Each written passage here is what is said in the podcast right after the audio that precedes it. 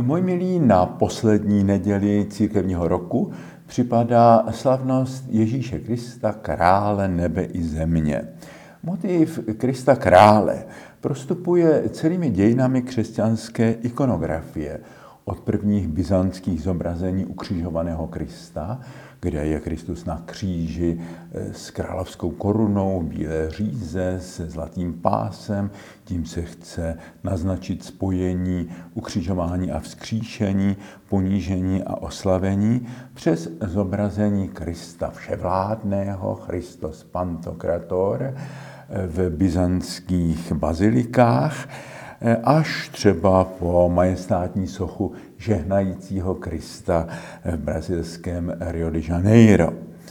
Eh, motiv Krista prostupuje, motiv Krista krále prostupuje také líčení Ježíšova života v evangelích od mágů z východu, kteří hledají nově narozeného židovského krále, přes Pilátovu otázku, tak si přece král, až po scénu na nebe vstoupení páně, kdy Ježíš říká, je mi dána všechna moc na nebi i na zemi.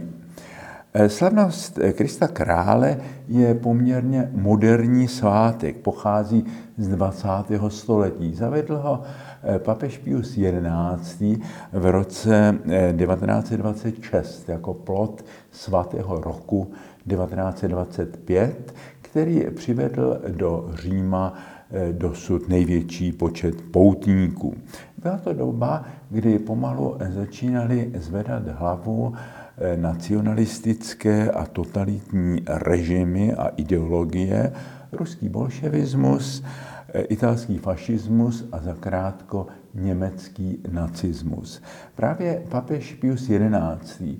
odsoudil výslovně všechny tyto režimy italský fašismus papežským breve Non abbiamo bisogno v roce 1929, ruský bolševismus encyklikou Divini Redemptoris v roce 1937 a ve stejném měsíci eh, odsoudil také nacistickou rasovou ideologii eh, dokumentem Mit Brennender Sorge.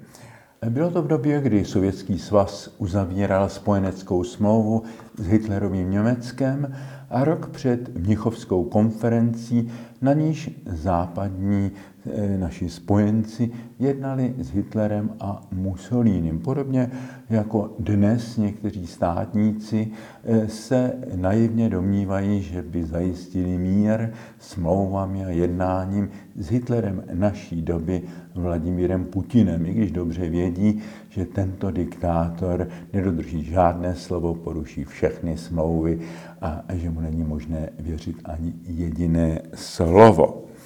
Eh, slavnost Krista krále se tenkrát v těch 30.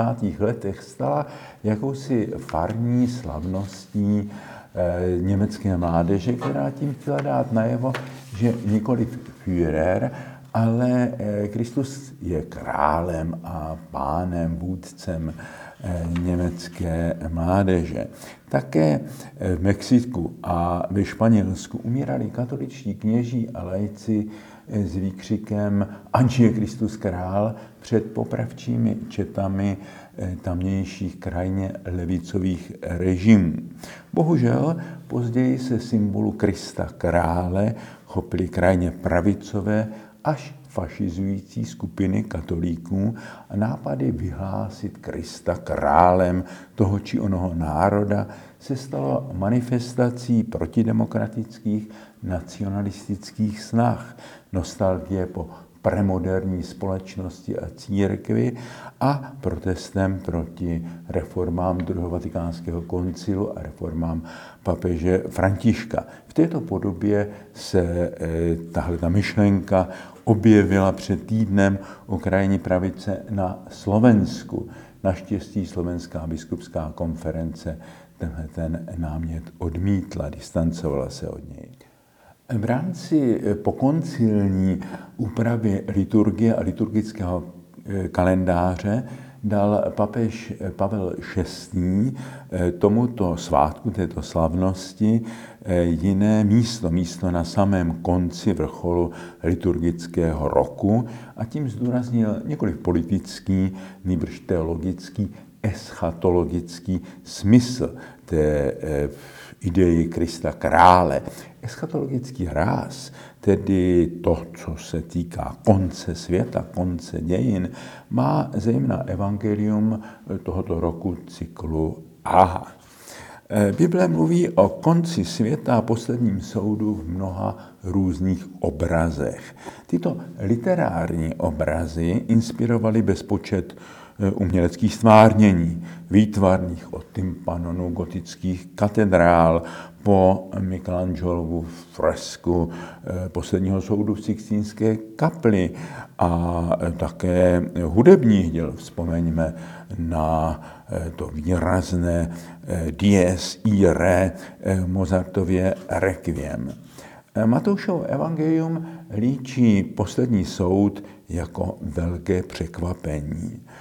Kdysi jsem navrhl doplnit tradiční učení o o continua, pokračujícím stvoření, učením o resurrectio continua, pokračujícím vzkříšení. Jde o myšlenku, že Ježíšovo vítězství nad smrtí není eh, jen pouze nějakou minulou událostí, když je přítomno v dějinách jako děj, jako proces, jako proud řeky, která se vlévá do lidských příběhů skrze víru. Kristovo vítězství nad smrtí se děje. Živý Kristus vstupuje jako král do našich životů, do našich srdcí. Druhý příchod Kristův by tak nebyl jen očekávanou událostí v neznámé budoucnosti, vždycky je problematické vtěsnat věčnost do lidských kategorií času, nebož tím, co se už nyní děje v celých dějinách po vzkříšení. Pro tuto teorii mluví dnešní evangelium.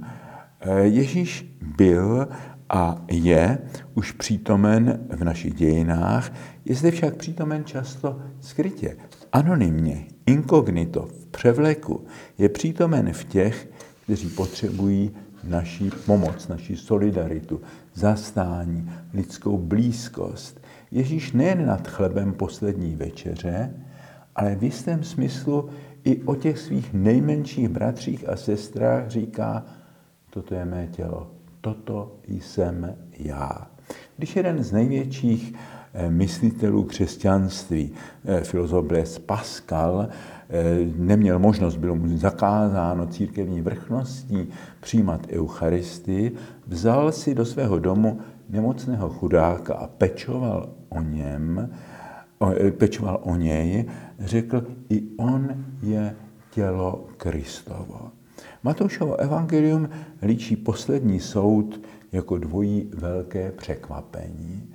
Král, Kristus, rozděluje lidi na lidi po své pravici a po své levici. Obě skupiny, o nich je řeč, Ježíše nepoznali v těch potřebných, v těch nahých, hladových, pronásledovaných, nemocných. E, ti, kteří se s Ježíšem minuli, byli patrně věřící. To byli ti, kteří měli už svou jasnou představu o Ježíšovi a právě proto ho v překvapující anonymní podobě nepoznali a nepřijali. Neméně překvapující je výpověď o těch, kteří ho přijali a nyní budou přijati do jeho nebeského království. Byli to ti, kteří své dobré skutky nedělali z náboženských důvodů. Také oni Ježíše v potřebných nerozpoznali, možná ani nehledali. Udělali to prostě proto, že měli soucit a dobré srdce. Tato praktická lidskost vede do Božího království jistěji, než všechny náboženské úkony a náboženské představy a přesvědčení. To je ono šokující sdělení Evangelia dnešního svátku eh, Krista Krále. Jistě to neznamená, že naše modlitby, mše a vše, co patří do sektoru zbožnosti, nemá žádnou cenu. To bychom vytrhovali jeden hlas z mnohohlasu písma a počínali si jako heretici a fundamentalisté. Písmo je vždy mnohohlas.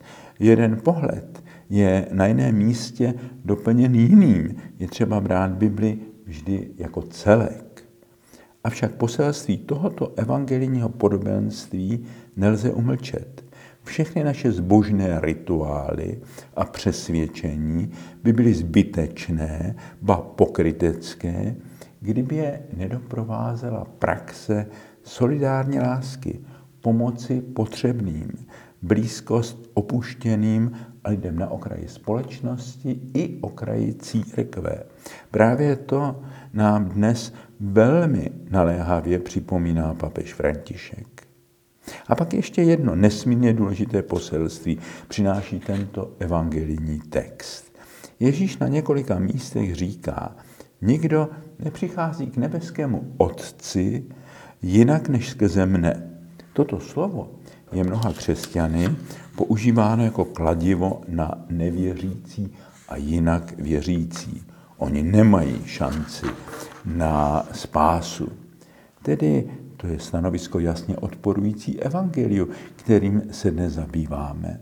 Je třeba si položit otázku, co znamená Kristovo já. Kristovo já nelze zúžit na historickou postavu Ježíše Nazareckého. Naposledy o tom psal františkán Richard Rohr ve své zajímavé knize Univerzální Kristus. Je to téma mnoha dnešních teologů. Ježíš totiž v dnešním evangeliu své já úžasně rozšiřuje. Říká, k mému já náležejí všichni ti potřební, chudí, nazí, pronásledovaní, nemocní. Kdo jim slouží, tak ti skrze tuto službu jdou k Bohu skrze mne. A to i tehdy, když mé jméno neznají a nevyslovují. Chraňme se toho zužovat a snižovat velikost Krista, krále nebe a země. Chraňme se představy, že ho už dostatečně známe a že už jen my máme na něho monopol. Hledejme ho a objevujme ho tvořivě a odvážně, vedení hlasem lásky, soucitu, solidarity. Pak teprve máme naději, že nás v den soudu postaví po své pravici a přijme do široké náruče své lásky. Když se to stane. Amen. Sestry a bratři, volejme ke Kristu, který je vrcholem dějin lidstva i dějin vesmíru. A prosme ho, pane, smiluj se. Prosíme tě, pane, projev svou vládu lásky, spravedlnosti eh, v tomto světě. Zapal lásku, solidaritu, soucit eh, v mnoha lidských srdcích. Pane, smiluj se. Prosíme tě za tvou církev, aby hlásala Krista jako svědka pravdy. Pane, smiluj se. Prosíme tě za spravedlivý mír na Ukrajině, v Izraeli a na mnoha místech, kde teče krev. Pane, smiluj se. Prosíme tě za moudrost a vědomí odpovědnosti pro všechny politiky a státníky. Pane, smiluj se. Prosíme tě za naši zem. Prosíme tě za ty, kdo v naší zemi hledají Boha. Pane, smiluj se. Prosíme tě za všechny nemocné, za všechny chudé, za lidi bezdomova, za všechny ty nejmenší bratry a sestry, v kterých k nám přichází sám Pán. Pane, smiluj se. A toto a vše vložme do modlitby, kterou nás naučil sám Ježíš.